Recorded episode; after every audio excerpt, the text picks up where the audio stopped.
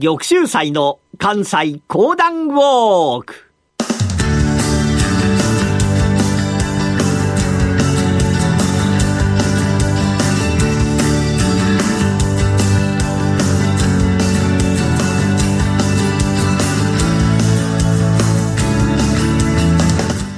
玉州祭の関西講談ウォーク。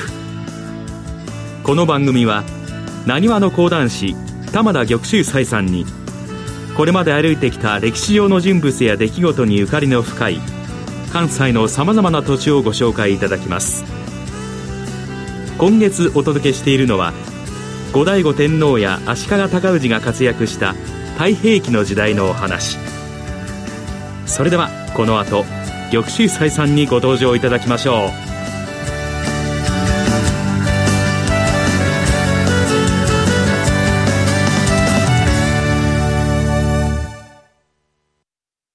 山本薫です。大橋ひろ子です。矢川ゆきです。マーケットトレンドは私たち3人がお送りします。日々変わりゆく投資情報を毎日コンパクトに15分でお伝えしますマーケットトレンドは月曜から金曜夜6時トコムスクエアから公開生放送皆さんこんにちは。講談師の玉田玉秀祭です。今月の関西講談ウォークは、後醍醐天皇、そして足利高氏ゆかりの地を巡る物語を語らせていただいております。前回までの2回は、笠木山にこもられました。後醍醐天皇、なんとか幕府型の攻撃をばしのいでございましたが、出て参りました。火事によりまして、いよいよ笠木山を離れる。離れたところ、幕府型に捕まってしまいまして、沖ノ島に流されてしまったというお話を語らせていただきましたが、まだ、後醍醐天皇が今日離れる前のお話でございます。この時に一人の女官と恋仲と相なりました。よいか。わしはな、これかな。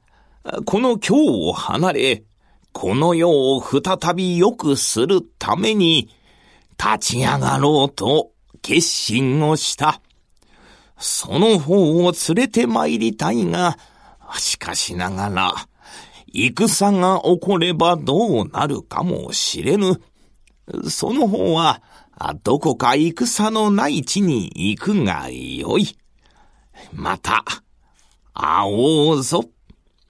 一人の女官にこのように話をいたしますと、その女官、涙をさめざめと流しながら、わかりましてございます。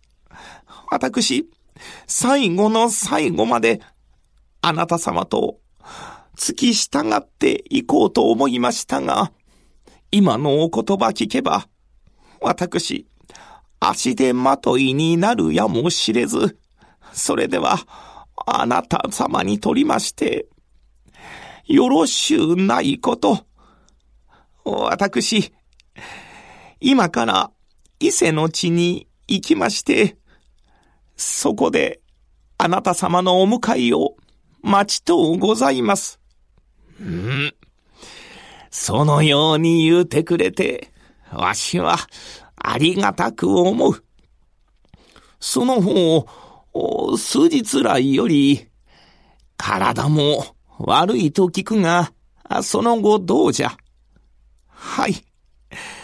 なかなか体の疲れが取れず、また寒さもやまず、どのようにすればいいかと悩んでおりました。そうか、そうか。ならば、その伊勢の地でな、療養に努めろよ。はい。ありがとうございます。さあ、その晩が更けますと、いよいよ後醍醐天皇身支度をばいたしまして、今日の地を離れる。女官は涙ながらに後醍醐天皇をば見送った。そのまま女官は身支度をばいたしまして、自ら周りの者をば引き連れて、やって参りましたのが、伊勢の地。そこで、体の疲れを取り、五代五天皇が迎えに来た時には、元気な体で、今再び帝に会おうと、このように思うていた。ところが、この伊勢の地に伝わってまいりますのが、笠木山で起こりました戦の話。あの、申し上げます。ええー、笠木山におこもりになられました、帝でございますが、その、笠木山、なんと、周りを7万を超える大軍に囲まれているようでございます。帝に付き従う者、わずか3000と。なんということじゃ。なんということじゃ。帝はご無事か。帝はご無事か。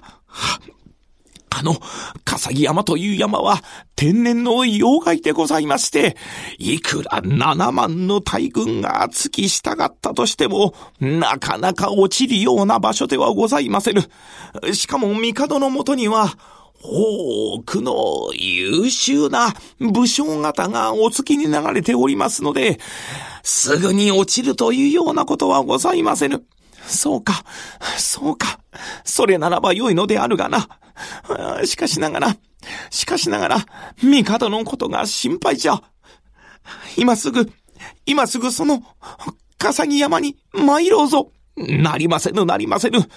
そのようなお体で行かれてましても何もできませぬ。しかしながらじゃ、私は行かなければ心が収まらんのじゃ。その女官は身支度を倍いたします。周りの者が止めましたが、もう止めることはできません。まあ、病心、病の身でございますから、なかなか歩みが進んでこない。伊勢から山へと入りまして、やって参りましたのが、笠木山。ここで戦闘が行われているはずだ。ところがね、もう着いた時にはあたりは死ん。見れば、戦が行われた後だということだけはわかります。帝はどこじゃ帝はどこじゃ配下の者が周りに聞きに行きましたが、えはあ、あの戦でございますか？ああ、もうあれは終わったんでございますよ。あある晩の夜の夜中でございましたがね、雨がざっと吹いて、風が強吹いてございました。その晩、あの、帝様がいらっしゃいました。あ皇居が燃え上がってしまいまして。そのまま、あ帝様はここを離れたと、このように伺っておりますがな。帝が、帝がこの地を離れられた。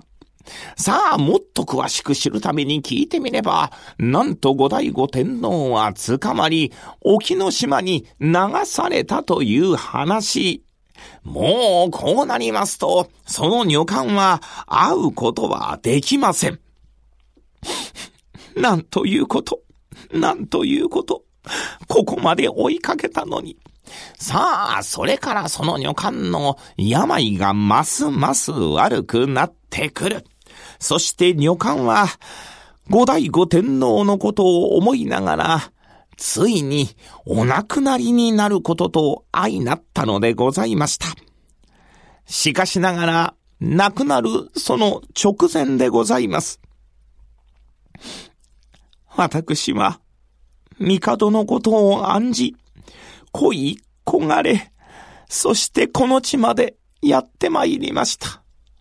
しかしながら、私は、ついに、ついに、帝に会うことは、叶わなかった。このような、辛い思い、苦しい思いは、私一人で十分でございます。私は、これから、多くの恋焦がれる人々の守る神になりたい。ここにどうぞ、祀ってくださいませ。そう言いながら、この女官は、お亡くなりになったのでございました。さあ、周りにおりました人々が涙を流して悲しんだ。はあ、かわいそうじゃな。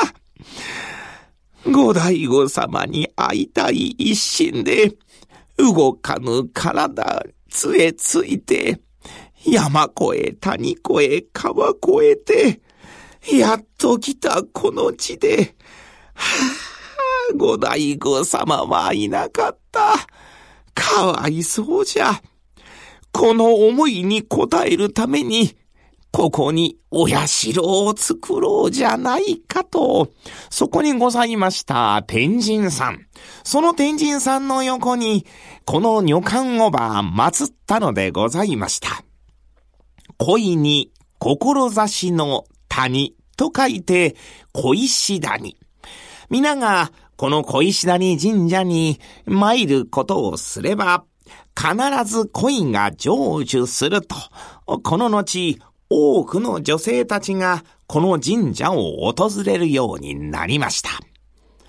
さあ、この後、五代五天皇はどうなるんでしょうか？この続きは、また次週のお楽しみ。講談師、玉田玉秀祭でした。どうもありがとうございました。ラジオ日経ポッドキャスト過去に放送した番組の一部やポッドキャスト限定の番組を iPod などの MP3 プレイヤーでいつでもどこでもお聞きいただけます。詳しくはラジオ日経ホームページの右上にあるポッドキャストのアイコンからアクセス。現在京都府に残る唯一の村総楽郡南山城村にある小石谷神社は縁結び恋愛成就小助安産病気平癒家内安全無病息災のご利益があり女性の守り神として知られています。小石谷神社はもともと女官妃が息を引き取った山間部にありましたが江戸時代末期の源氏元年1864年にその東側の現在の場所に移されました。鳥居の横には小石谷神社公費伝説と題された石碑が立ちそこに神社の由来が記されています。神社では毎年春と秋の2回大祭が行われ当日は境内に小石谷姫大明神と書かれた旗が掲げられ地元の人々でにぎわいます。小石谷神社にはこの大祭の日に限らず恋愛成就を願う人々が遠方から訪れお守りを買い求めるのだそうです。参拝には最寄りの JR 大河原駅から木津川に架かる小石橋と名付けられた橋を渡る参道を進みます。小石谷神社は JR 関西線大河原駅から歩いておよそ10分。配管は自由でいつでも入ることができます。玉州祭の関西講談ウォーク。来週は南北朝時代に至るお話です。どうぞお楽しみに。